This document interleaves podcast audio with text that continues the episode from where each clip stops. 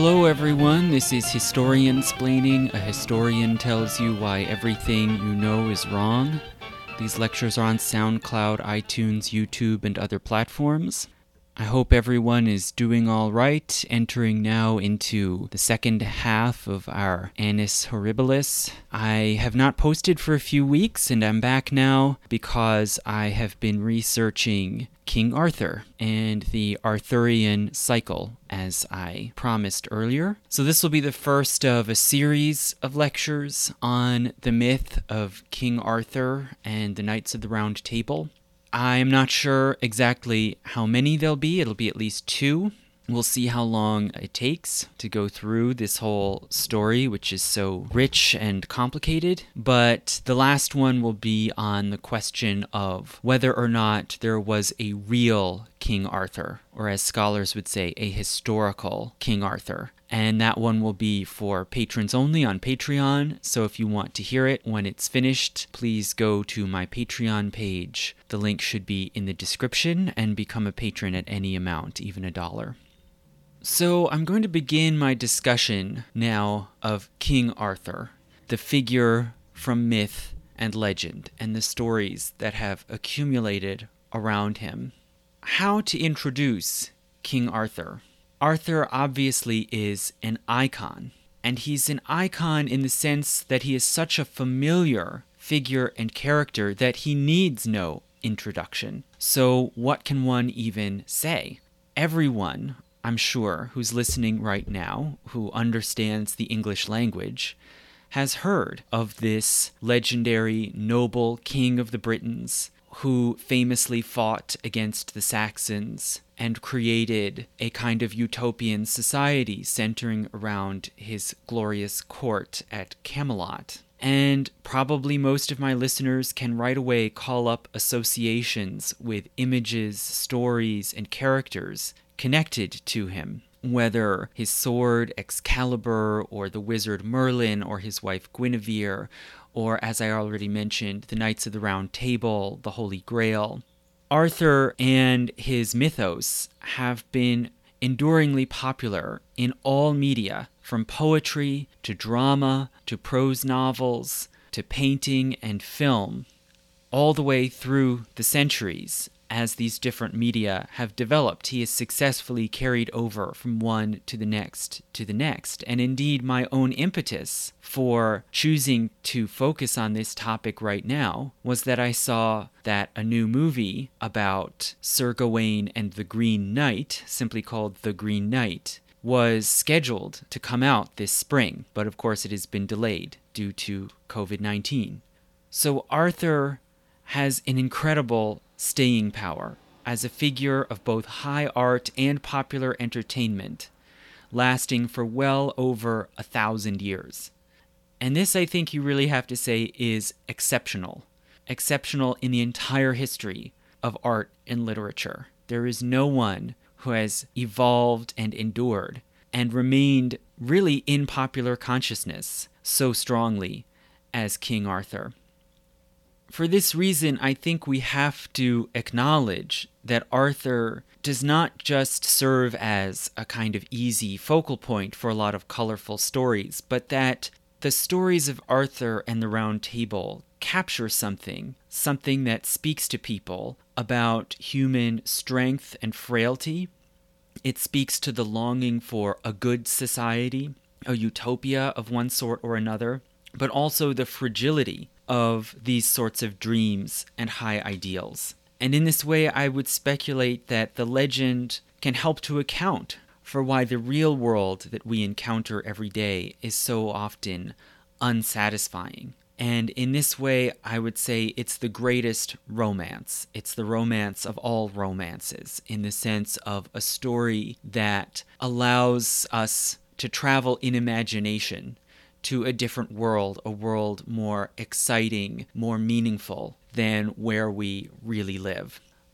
But rather than get deeply into that kind of cultural, psychological, literary criticism, let's talk about how this has happened. How is it that Arthur, a possibly real, obscure monarch from Dark Age Britain, How did he rise to this incredible, iconic stature? And how did this rich and evocative mythological world get assembled around him? Well, obviously, the Dark Ages, as I said, are very mysterious. There's a lot of gaps in our knowledge. And so they provide a sort of convenient blank canvas on which to project the images and stories that we want. But nonetheless, this did not happen quickly. It took many centuries for the Arthur cycle to develop and to take the shape that we know now. They did not simply emerge directly out of that tumultuous period back in the 6th century. And a lot of what we think of as essential to the Arthur story had to be added in through the Middle Ages and sometimes even in more modern times. So we cannot simply say, let's begin with the facts. That's not how this story came about. It had to be constructed from many different materials through the ages. So, to begin, rather than talking about the earliest references or stories or writings about Arthur, I want to begin with a literal icon, the first known pictorial portrayal or depiction of King Arthur.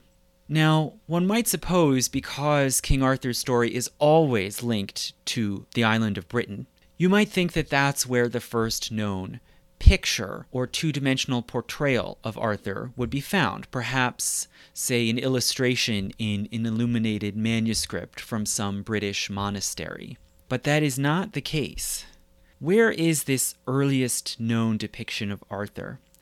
It's found in the Cathedral of the Annunciation in Otranto, in Apulia, the southeastern corner of Italy. The Cathedral of the Annunciation is a medieval church in a fairly plain Romanesque style, common at that time. It's balanced, dignified, but basically unremarkable as a building, except the enormous, elaborate mosaic floor, which is in fact the largest mosaic in Europe and was put in place between 1163 and 1165. And if you look at this richly decorated and illustrated mosaic floor, it centers around an axis, which is the tree of life, the trunk of which is laid out running up the central aisle of the cathedral from the entranceway towards the altar. And arranged around this tree of life are biblical and historical scenes and figures, such as depictions of Alexander the Great and his conquests. And you can see the mosaic floor as a whole as a kind of depiction of the entire known mythology of the people of Otranto at this time in the Middle Ages, arranged out schematically or symbolically. Near the top of the tree, closer to the altar, one sees scenes from Genesis, such as Adam and Eve cast out of the garden and Cain and Abel.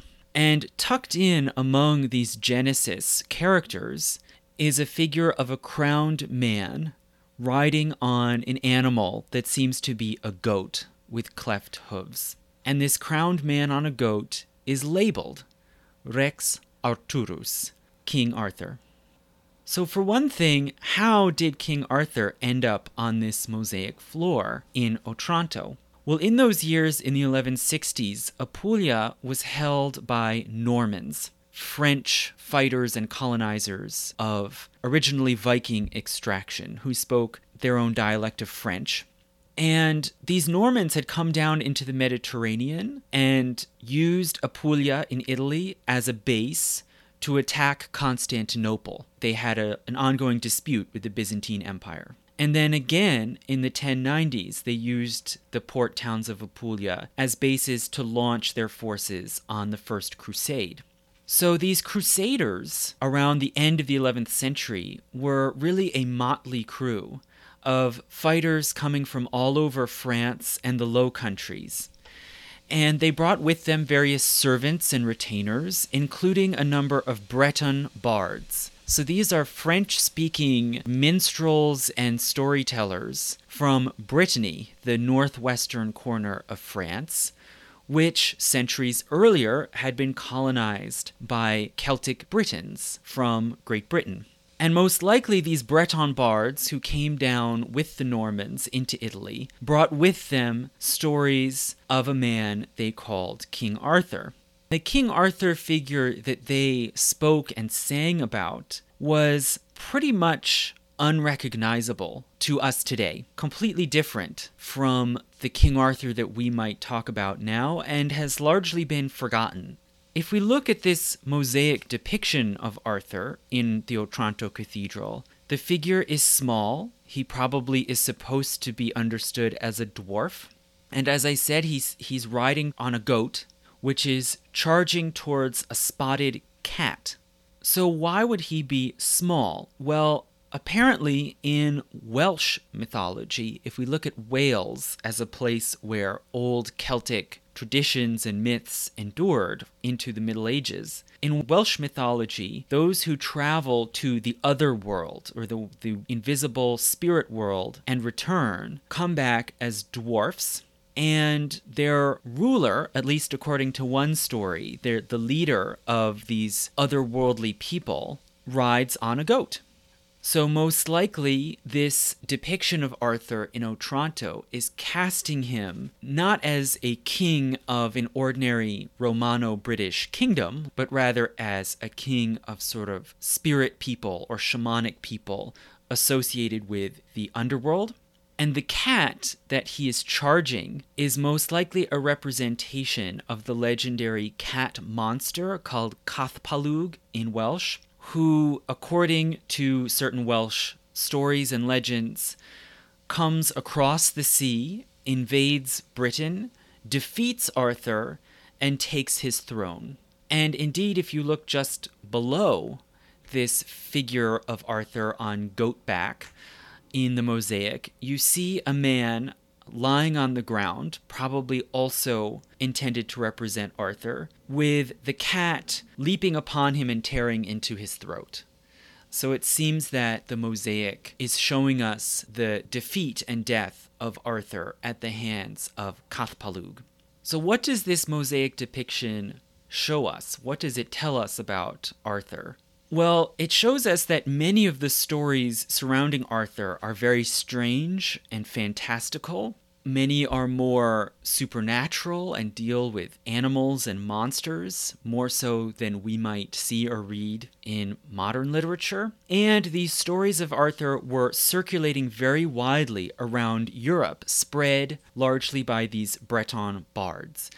The Arthur legends are not simply British they are really international European. And as I said, they were spread by these Breton bards, many of whom followed after the Normans in their extensive travels. But nonetheless, even with all of these great differences in the older, earlier medieval stories of Arthur that make them so strange and unfamiliar to us, still the fact of his fall is crucial.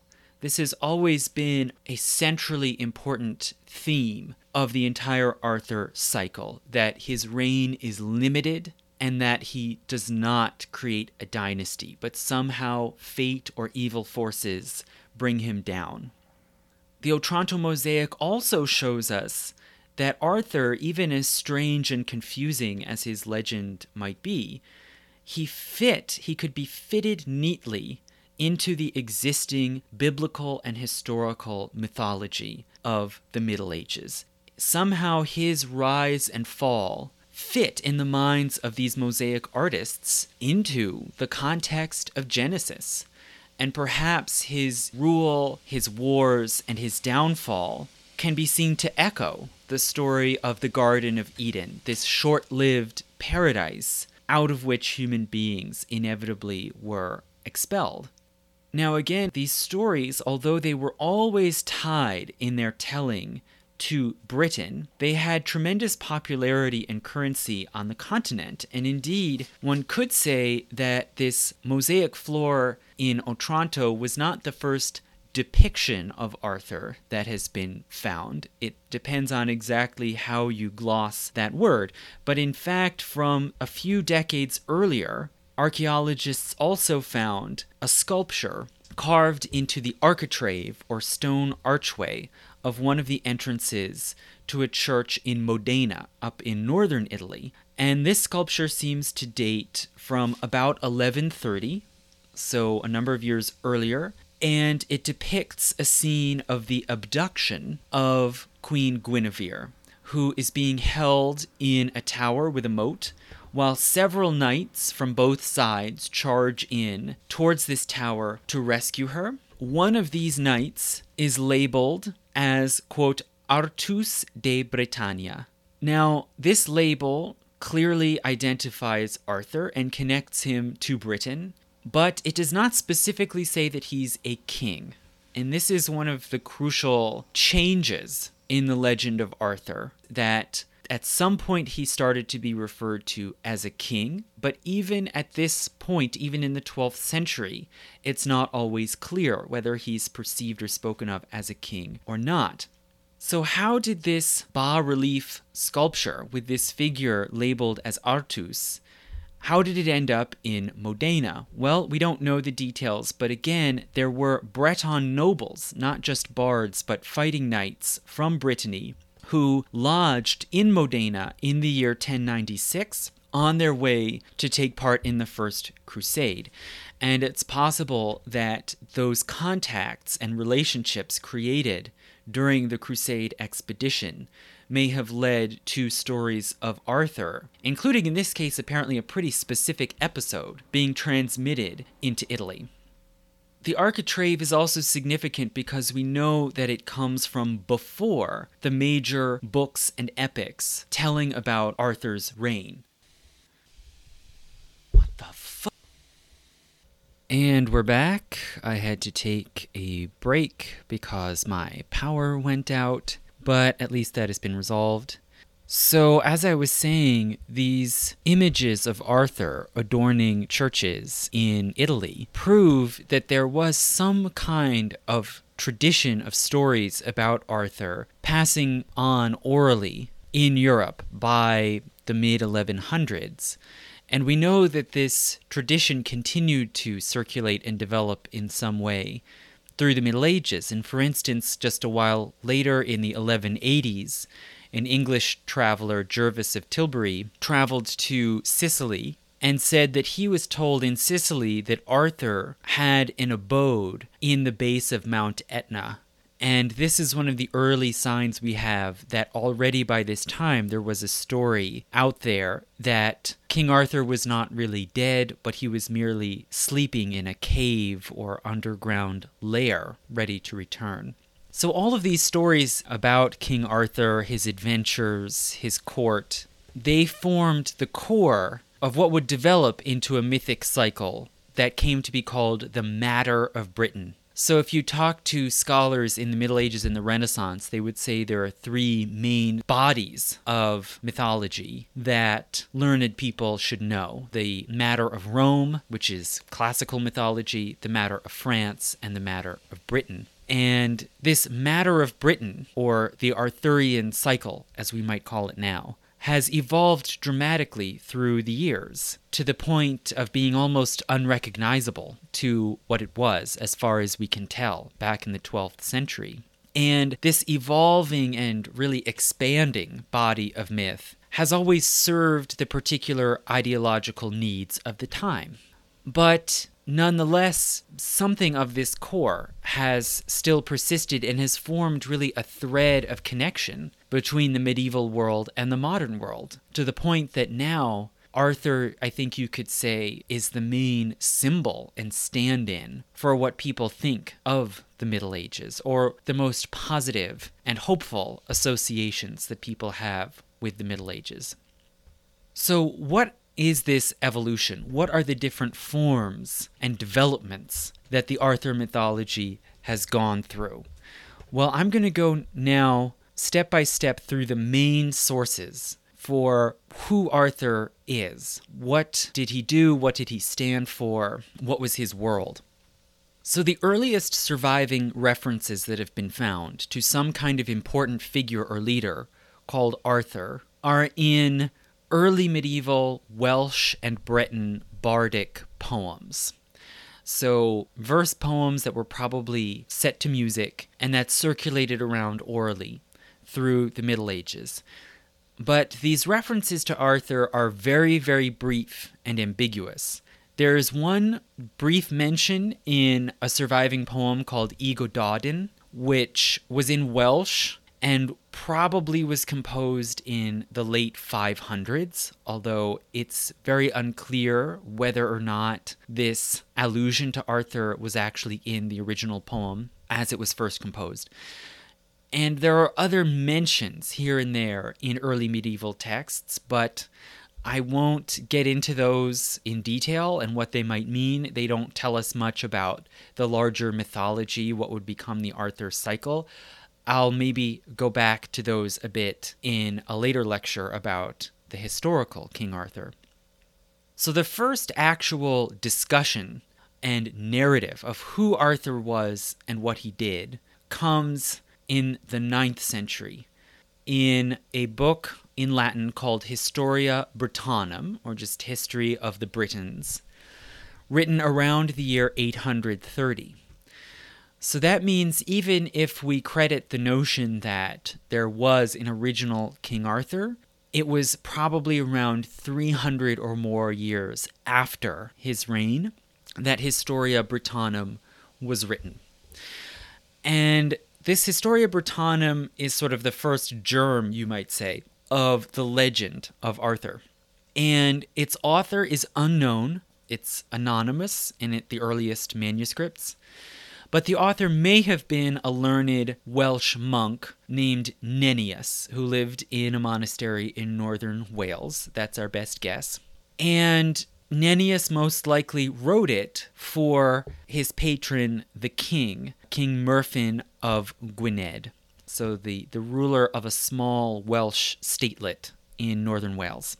And Myrddin wanted to claim the right to rule all of Britain. So, this is a massive, ambitious aim for this ruler. And so, naturally, it works to his benefit to point to some sort of forebear who also ruled, or at least led or protected, the entire island of Great Britain. And the Historia Brittonum was written at a time when Wales had been militarily defeated by Mercia. So, if you think back to my previous lecture about Britain in the Dark Age, by this time, by the 800s, there's a pretty clear divide between the Anglo Saxon kingdoms that control most of what's now England and these holdout Celtic principalities along the western edge of Wales and Strathclyde and Cornwall. And so Myrddin is caught up in this power struggle between Celts and Anglo Saxons and he's been reduced to the position where he's forced to accept the overlordship of the Anglo Saxon kings of Mercia. And he tries to build up alliances with other powers around the Irish Sea, such as Ireland and the Isle of Man, which are, like Wales, are still predominantly Celtic speaking. And so naturally, it works in his favor to call upon some sort of glorious Romano British Celtic past to draw together these Celtic allies against their Anglo Saxon opponents. And the Historia Brittonum plays this part of, of celebrating the Celtic Britons as against the Saxons and emphasizing the fact that many of these Celtic societies had become Christian first, before the Anglo Saxons did, and hence they had a longer history of being civilized and Christianized in their view, as against the Anglo Saxons who had remained pagan for longer. So the book really paints a positive picture of the sub Roman age, where Christian Celtic society flourished in Britain. And it's right in the middle of that narrative that we get a passage, comparatively short compared to the writings that would come later. You get a short passage describing Arthur. And the Historia Brittonum just calls him Arthur. That's he doesn't have any further title than that. And it says that he fought, quote, with the kings of Britons, meaning alongside the kings of Britons, against the Saxons. But, quote, he himself was Dux Bellorum, And that Latin phrase dux bellorum means war commander or battle commander. So it's it seems as if the author of the Historia is trying to specifically spell out this leader Arthur who led Celts against Saxons was not a king, but he was a military leader. And it lists off 12 battles that Arthur fought and supposedly won. And for each battle, the Historia gives a location somewhere in Britain but these locations are all very unclear. Most of them have short Celtic place names that either are just completely lost or that could refer to a number of different places around Great Britain. One of them is described as taking place at simply the city of the Legion, which is very vague and could be any number of places. And in the case of one battle, I believe it's the eighth battle, the Historia says that Arthur rode into the combat with the sign of St. Mary on his shoulders. So there's a clear invocation here of Christianity, of a Christian warrior opposing the pagans. And the whole passage really has strong religious overtones, specifying that there were 12 battles, like the 12 tribes of Israel, and there's phrasing in the passage that can sound very reminiscent of the Old Testament, talking about Joshua leading the Israelites into battle. The 12 battles culminated with a final confrontation at a mountain that it calls Mons Badonis, or Mount Badon. And in this battle, supposedly Arthur killed 960 of the enemy with his own hand. So, Arthur, with his victory at Mount Badon, he is able to press back the Saxon incursions into Britain but nonetheless, according to Historia Brittonum, the Germans kept bringing in more reinforcements from mainland Europe. So this Anglo Saxon tide did not stop. Hence, Arthur's victories did not last for very long. They were still ultimately overwhelmed by these invaders. And as I said, the locations of most of these battles are completely lost and cannot be clearly identified. People try to identify them at different times, including Mount Badon, but it's unclear where they would have been, and it's actually unclear whether most of them really took place at all. The only one that has any corroboration is the final one, Mount Badon.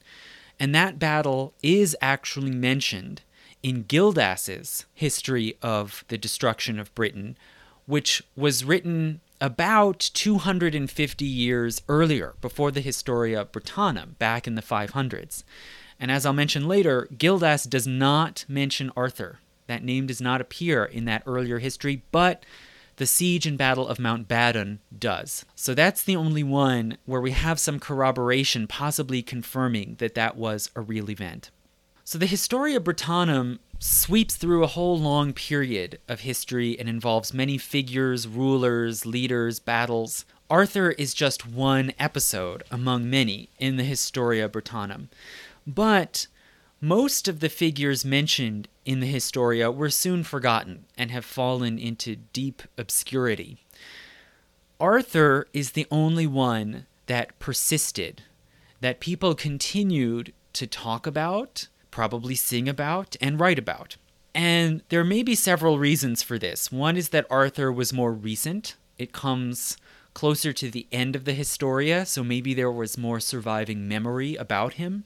He is Celtic. He's not a Roman. He's a Celt, like these Welsh people who would have been reading and circulating the Historia Brittonum.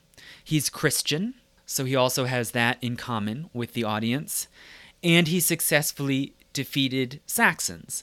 So, for all of these reasons, this figure or character of Arthur persists and gets a whole second and third and fourth life after the Historia Brittonum, even as the book really falls into obscurity. You see some elaboration on the story of Arthur start to appear in the 900s, for instance, in the Annales Cambriae, or Annals of Wales, which was written in Wales in the mid 900s. So, this is just a very simple chronicle that lists the different important events in the history of Wales and of Britain more broadly by date. So, the Annales Cambriae puts the Battle of Badon, which was supposedly Arthur's big final victory, in the year 516, and it says that Arthur carried the cross on his shoulders. So, whereas the earlier book says it was the sign of Mary, the Annales says he carried the cross, and so it casts this battle as possibly part of a war for the faith. And furthermore, it notes the battle at Camlann and says that Arthur was defeated by an opponent called Mordred in the year 537. And further, it says that that same year, 537, also saw a mortality, which can mean a disease epidemic or a famine. And it's possible that that event, that mortality that refers to, might have been a volcanic winter in the 530s. So the Annales Cambriae illustrates several things. One, that Arthur is still prominent at this time, and it's simply understood to the audience of this chronicle that they will know who Arthur is. It puts continuing emphasis on his Christian mission, and in fact does not mention the Saxons. It doesn't say who his opponent was. And if we take it seriously, it implies that there was a 21 year period between his great victory at Mount Badon and his overthrow in 537. And so maybe you can roughly take that as the understanding at this time of Arthur's gold period, those 21 years. Not long after the Annales Cambriae was compiled, a further appendix, you might say, was added on to it called the Mirabilia Britanniae, a collection of miracles in Britain. And in this Mirabilia Britanniae, there is one short passage that seeks to explain a strange, wondrous feature of the natural landscape. And that is a large footprint that can be seen in a rock formation in South Wales. And the passage reads, quote, There is another wonder in the region, which is called Builth. There is a pile of stones there, and one stone positioned on top of the heap has the footprint of a dog on it. When he hunted the boar Troint, Cabal, who was the hound of Arthur the warrior, made an imprint on the stone. So, this little passage in Mirabilia Britanniae marks the beginning of writers using Arthur as a way to explain remarkable or otherworldly aspects of the landscape. He starts being, you might say, written into the landscape of Britain. And Later in the same book, there is also a second mention. There's a passage discussing a tumulus, or sort of mounded tomb in the earth. And the author claims that this tumulus shapeshifts. It grows and shrinks at different times on different days, so it's somehow wondrous or miraculous. And the author says that this tumulus is the burial site of the son who betrayed and killed Arthur. So Remember, the Annales Cambriae also already said that Arthur was defeated at a battle at a place called Camlann by somebody called Mordred. So maybe that figure Mordred is the same person that this later appendix refers to as his son, who became a traitor and killed him. Another important fact about this passage in Mirabilia Britanniae is that it specifically calls him Arthur the Warrior. So there's a clear theme here we can see in these early references to Arthur. He is a warrior and a combat leader, not a king. At least there is no indication still at this point that he was a king. So after this point, it seems Arthur really takes off as a major subject for Welsh bards and poets. It may be that he was already part of the sort of repertory of folk myth before this point, but we know that in the 1000s and early 1100s, he really becomes a major repeating theme. The notion that Arthur was a kind of larger than life, powerful figure who protected and maybe ruled Britain in some way starts to be reflected a lot in place names we start to see Welsh speakers referring to different points around Britain as Arthur's Seat or Arthur's Oven. Most of these sort of monuments in the landscape that people are noting are much older. Either they're natural geological formations or they're Neolithic, Neolithic tombs and things like that. They almost surely have nothing to do with a Dark Age king. But nonetheless, we see them scattered all over, especially Western Britain, where there was still a strong Celtic presence.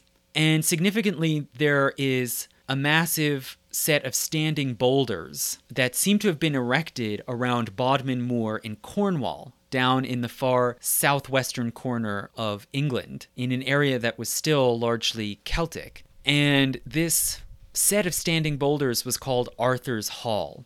So we're starting to see a stronger association of Arthur with southwestern England and with being not only a warrior but some kind of ruler. So if we look at specifically at the bardic literature, so sort of our next big source after Historia Brittonum is Welsh bardic poems and songs from the 1000s and 1100s. And in these songs, in general, Arthur is shown repeatedly as battling enemies, both human and otherworldly.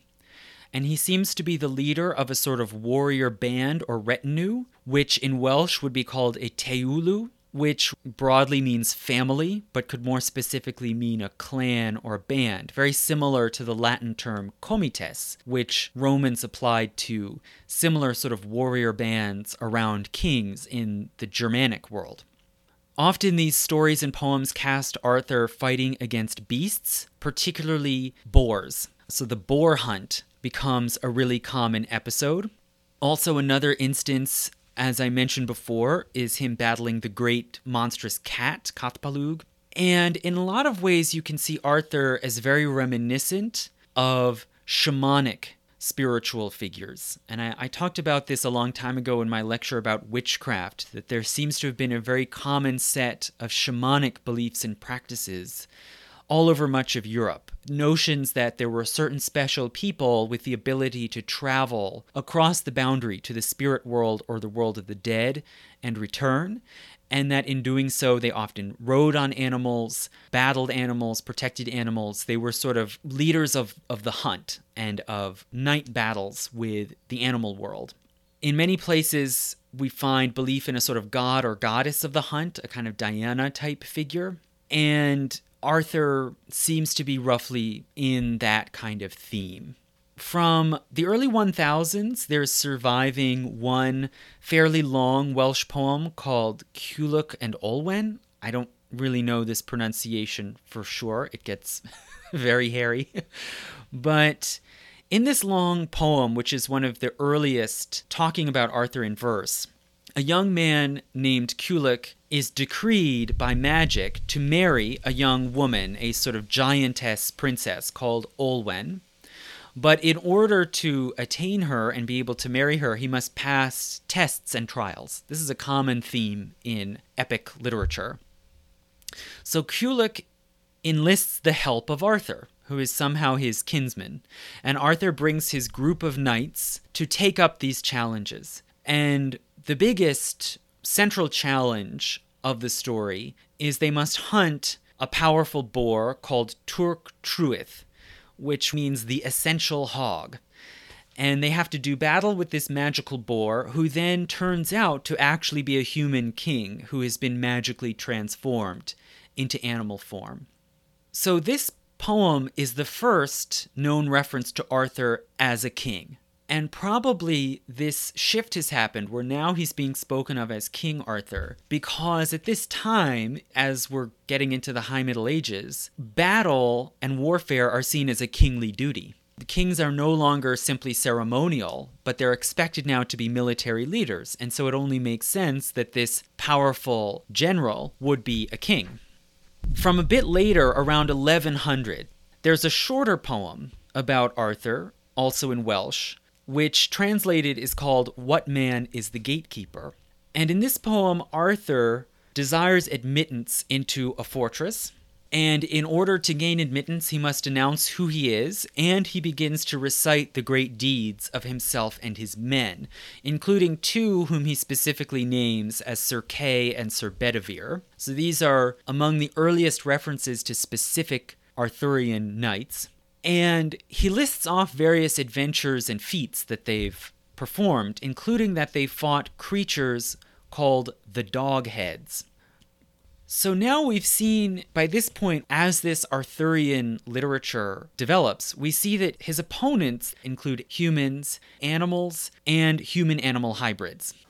Also, from about these years and a bit later, there are a number of saints' lives, accounts of the lives of saints, particularly in Wales and Western Britain. And Arthur sometimes shows up as a character in these descriptions of the lives of saints. He becomes a kind of stock character. And he's usually shown as very flawed, a greedy or vengeful or lustful king who commits misdeeds but then repents, sometimes with the help or encouragement of the saint, he then repents. So he's very reminiscent in this way of David, the king who basically offs a love rival in order to steal his wife, but then later in life comes to repent and tries to come closer to God. A major example of this is in A Life of Gildas, which was written about that historian from about 600 years earlier, but this life is written in the High Middle Ages. And in this life of Gildas, Arthur is described as beheading his love rival named Hwyl and claims that Hwyl was Gildas's brother.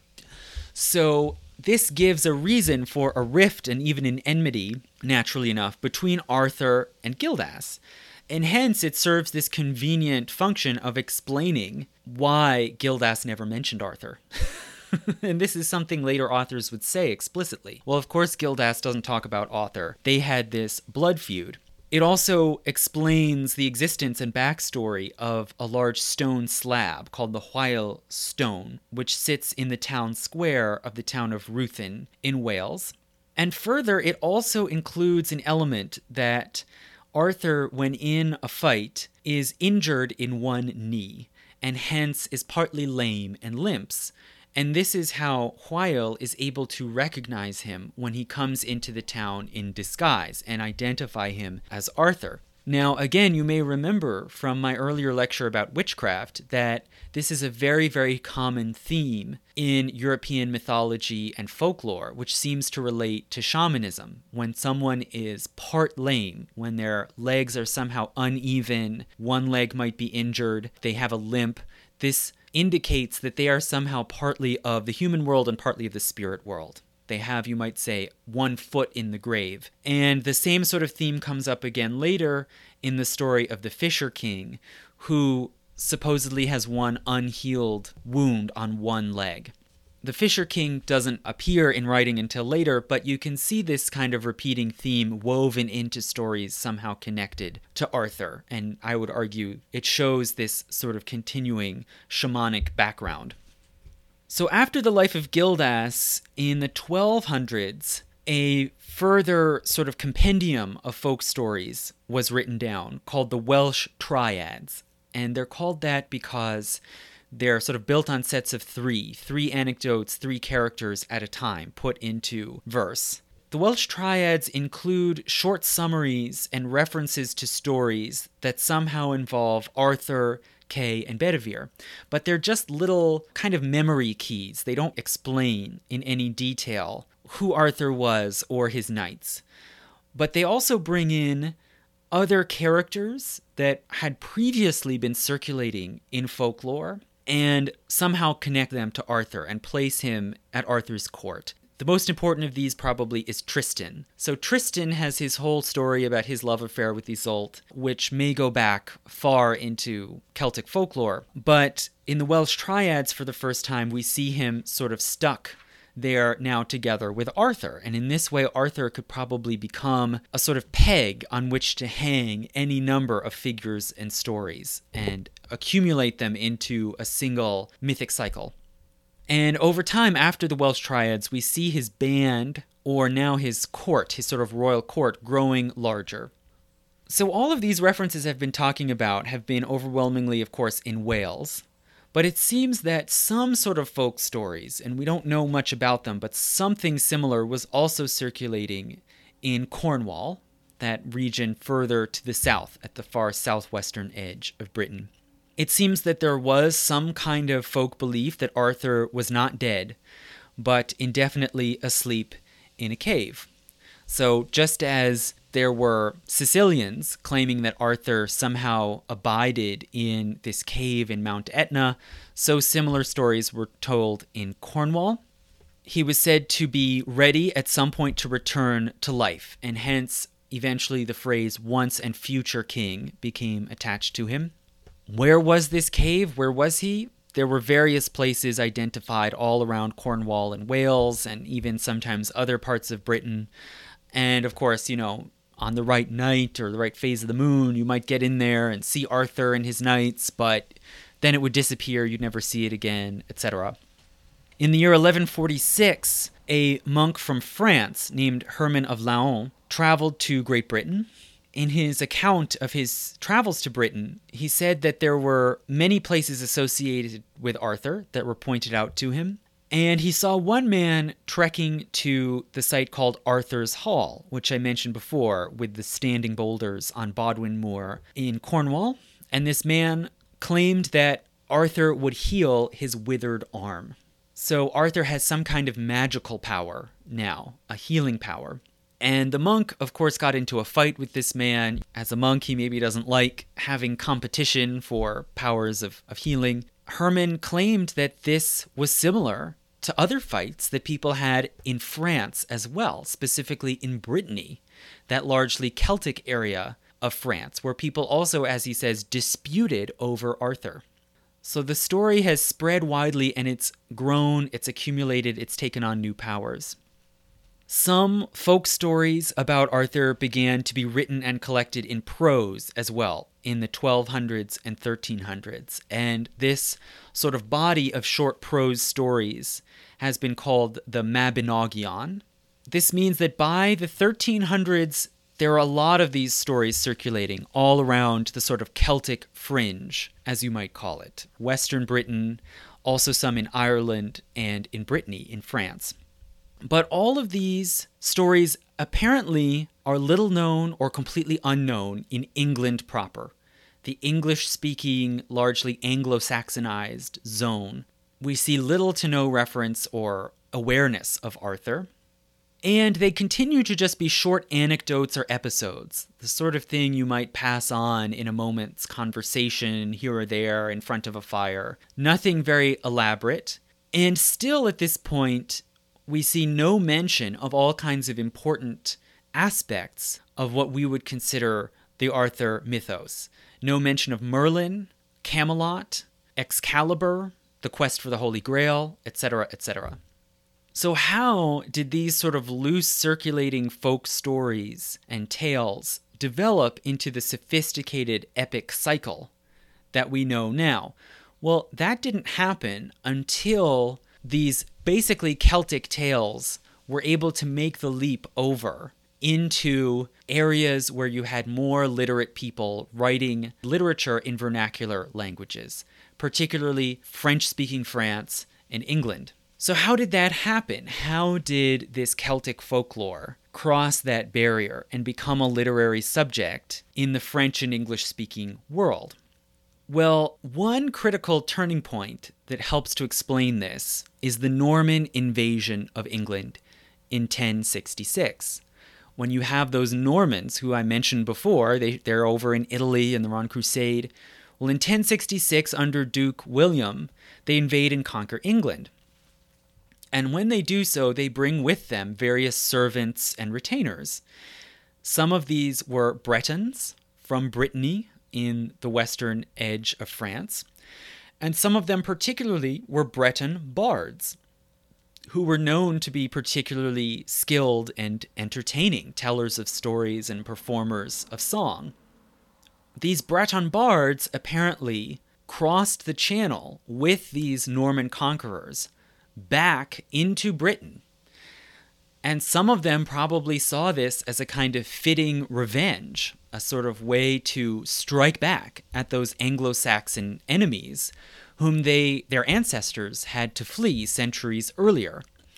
And as they did so, they crossed the channel and marched into England telling stories and singing songs of King Arthur, of this earlier Celtic Christian British king whom they could point to as a kind of forebear.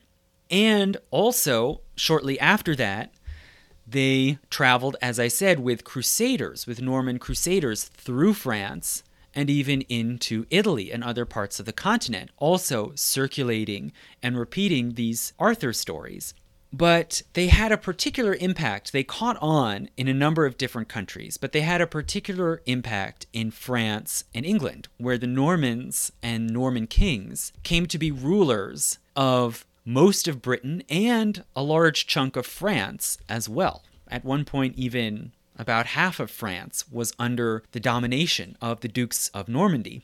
Pointing to King Arthur offered a way to give these Norman rulers legitimacy.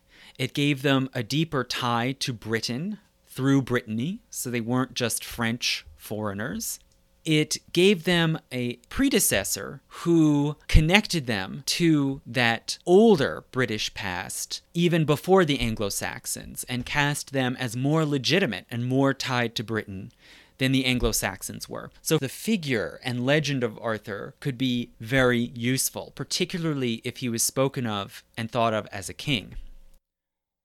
So, this was the context when the first major extended written account of Arthur's rule as a monarch was composed.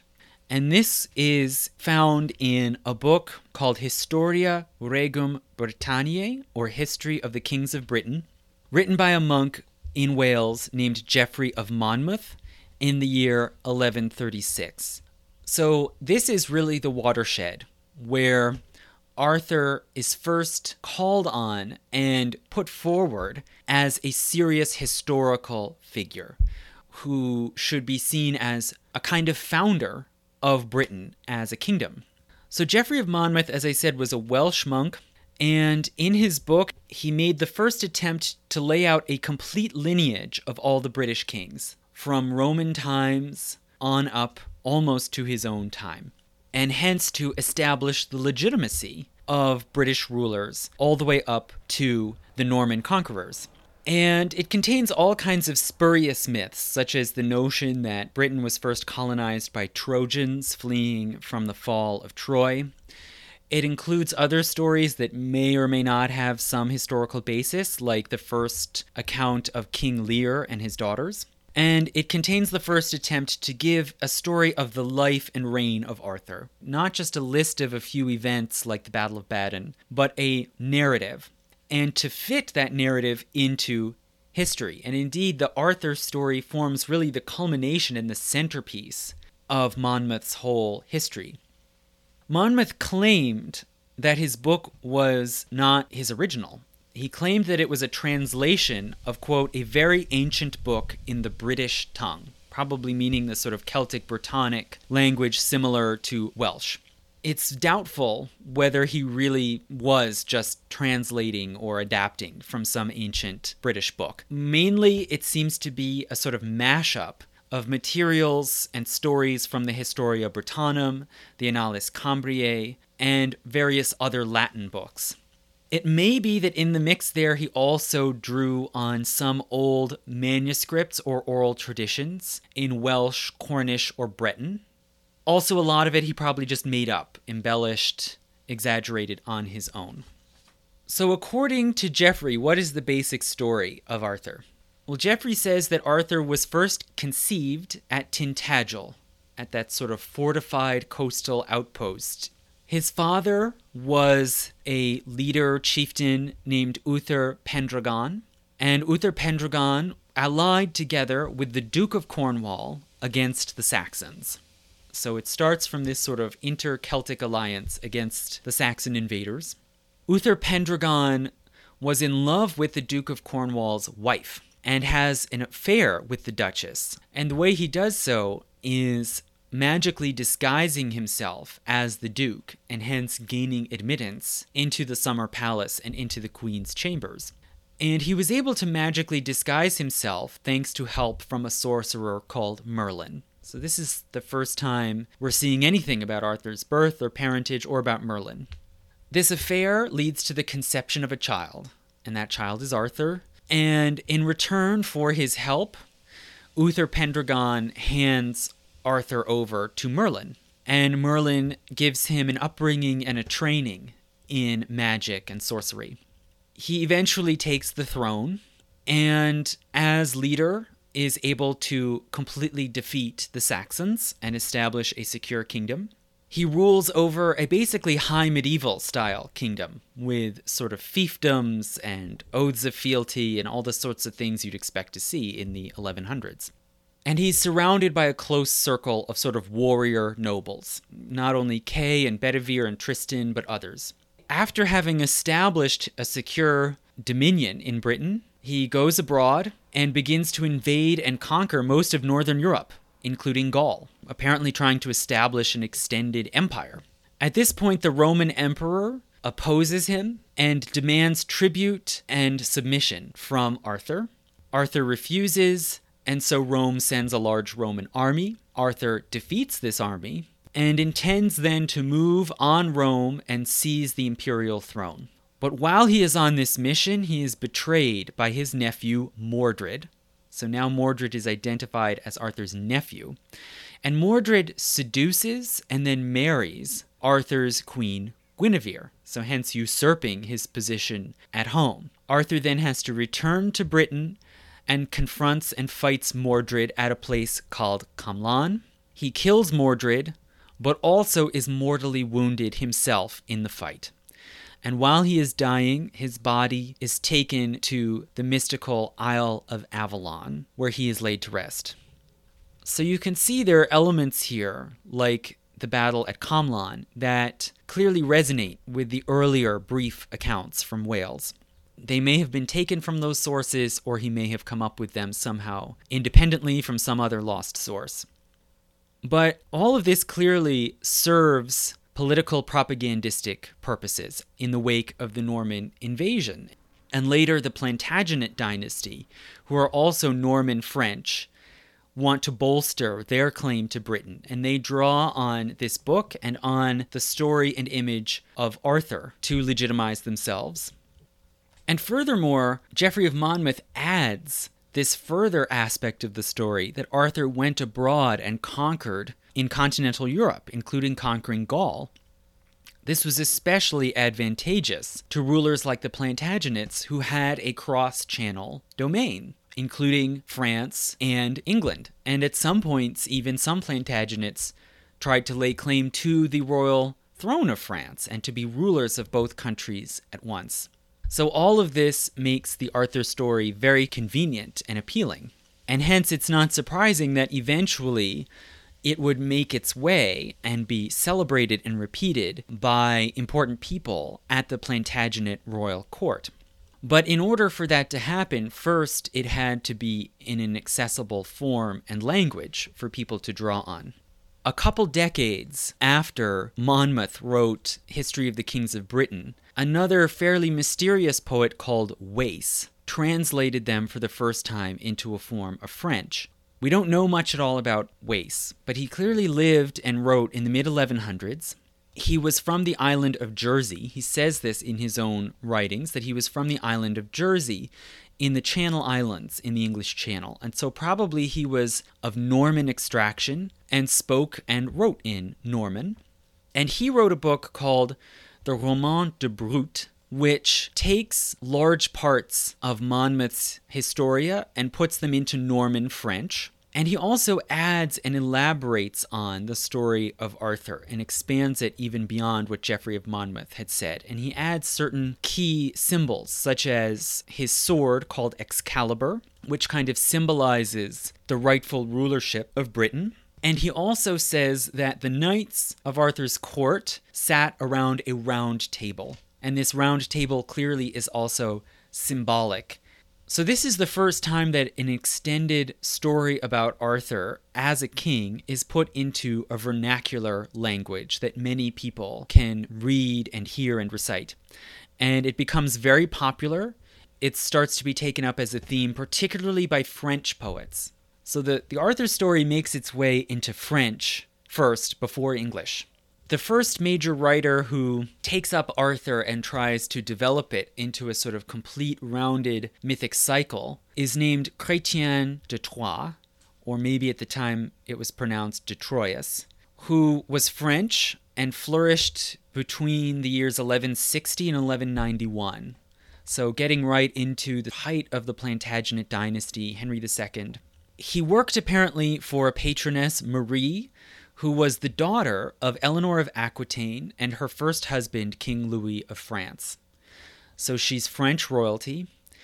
And she commissions Chrétien to write extended works on Arthur and his knights and their adventures, which he writes in rhyming couplets. And that's more of the French style at this time, is end rhyme. But these poems have long, sophisticated narrative structures, a lot like novels, with a beginning, a middle, and an end. They're very carefully laid out, and they're molded in some ways upon classical epics like the Iliad and the Aeneid and Ovid's Metamorphoses. He clearly was a very well read, classically educated writer. And Chrétien de Troyes makes Arthurian Britain into a kind of perfect exemplar of the ideals of chivalry. So, chivalry was coming very much into fashion at this time. There had been knights and horsemen for hundreds of years, of course, but this was now when all sorts of moral and ethical and religious ideals are being built up around this archetype of the honorable knight one who adheres to a code of honor and service rather than just kind of riding through the countryside pillaging wherever they can, which was very common in the Middle Ages, who adheres to a sort of code of honor. And the word chivalry comes from the French chevalerie, which just meant the way of the horseman. And that could just be understood to mean martial skills, the activities proper to a horseman. But in the 1100s, it took on more and more of this idealistic meaning. So the Arthur stories become chivalric, and Chrétien is the first to project these ideals of the High Middle Ages back into the Dark Age, 600 years earlier, where they don't really have any place. Chrétien introduces a number of really important central elements that we still associate with Arthur. For one, he brings in the character of Lancelot, who may have previously existed, perhaps in French folklore, but this is the first known instance where he shows up in Chrétien's story called Lancelot or The Knight in the Cart. And this is a story about knights rescuing Guinevere. And it seems that in the earliest form of this story, Guinevere is abducted and put into a tower and then is rescued by Arthur, her husband, appropriately enough. And that is what we see depicted in the Modena archivolt that I spoke about earlier, where we see Artus riding in to rescue Guinevere. But in Chrétien's story, the savior is Lancelot, not Arthur. And we begin to see hints towards a rivalry between Arthur and Lancelot, who are best friends and brothers in arms, but who have a rivalry particularly over the affections of Guinevere. So I'm going to leave this story off here at this point, and in part two, Creating Camelot, we'll discuss more of Chrétien de Troyes and the golden age of Arthurian literature in the High Middle Ages, the creation of the first Arthurian romances in English, and how Arthur has been perceived and transformed in modern times. And finally, of course, I'll have a segment on Patreon to examine the question of a historical King Arthur.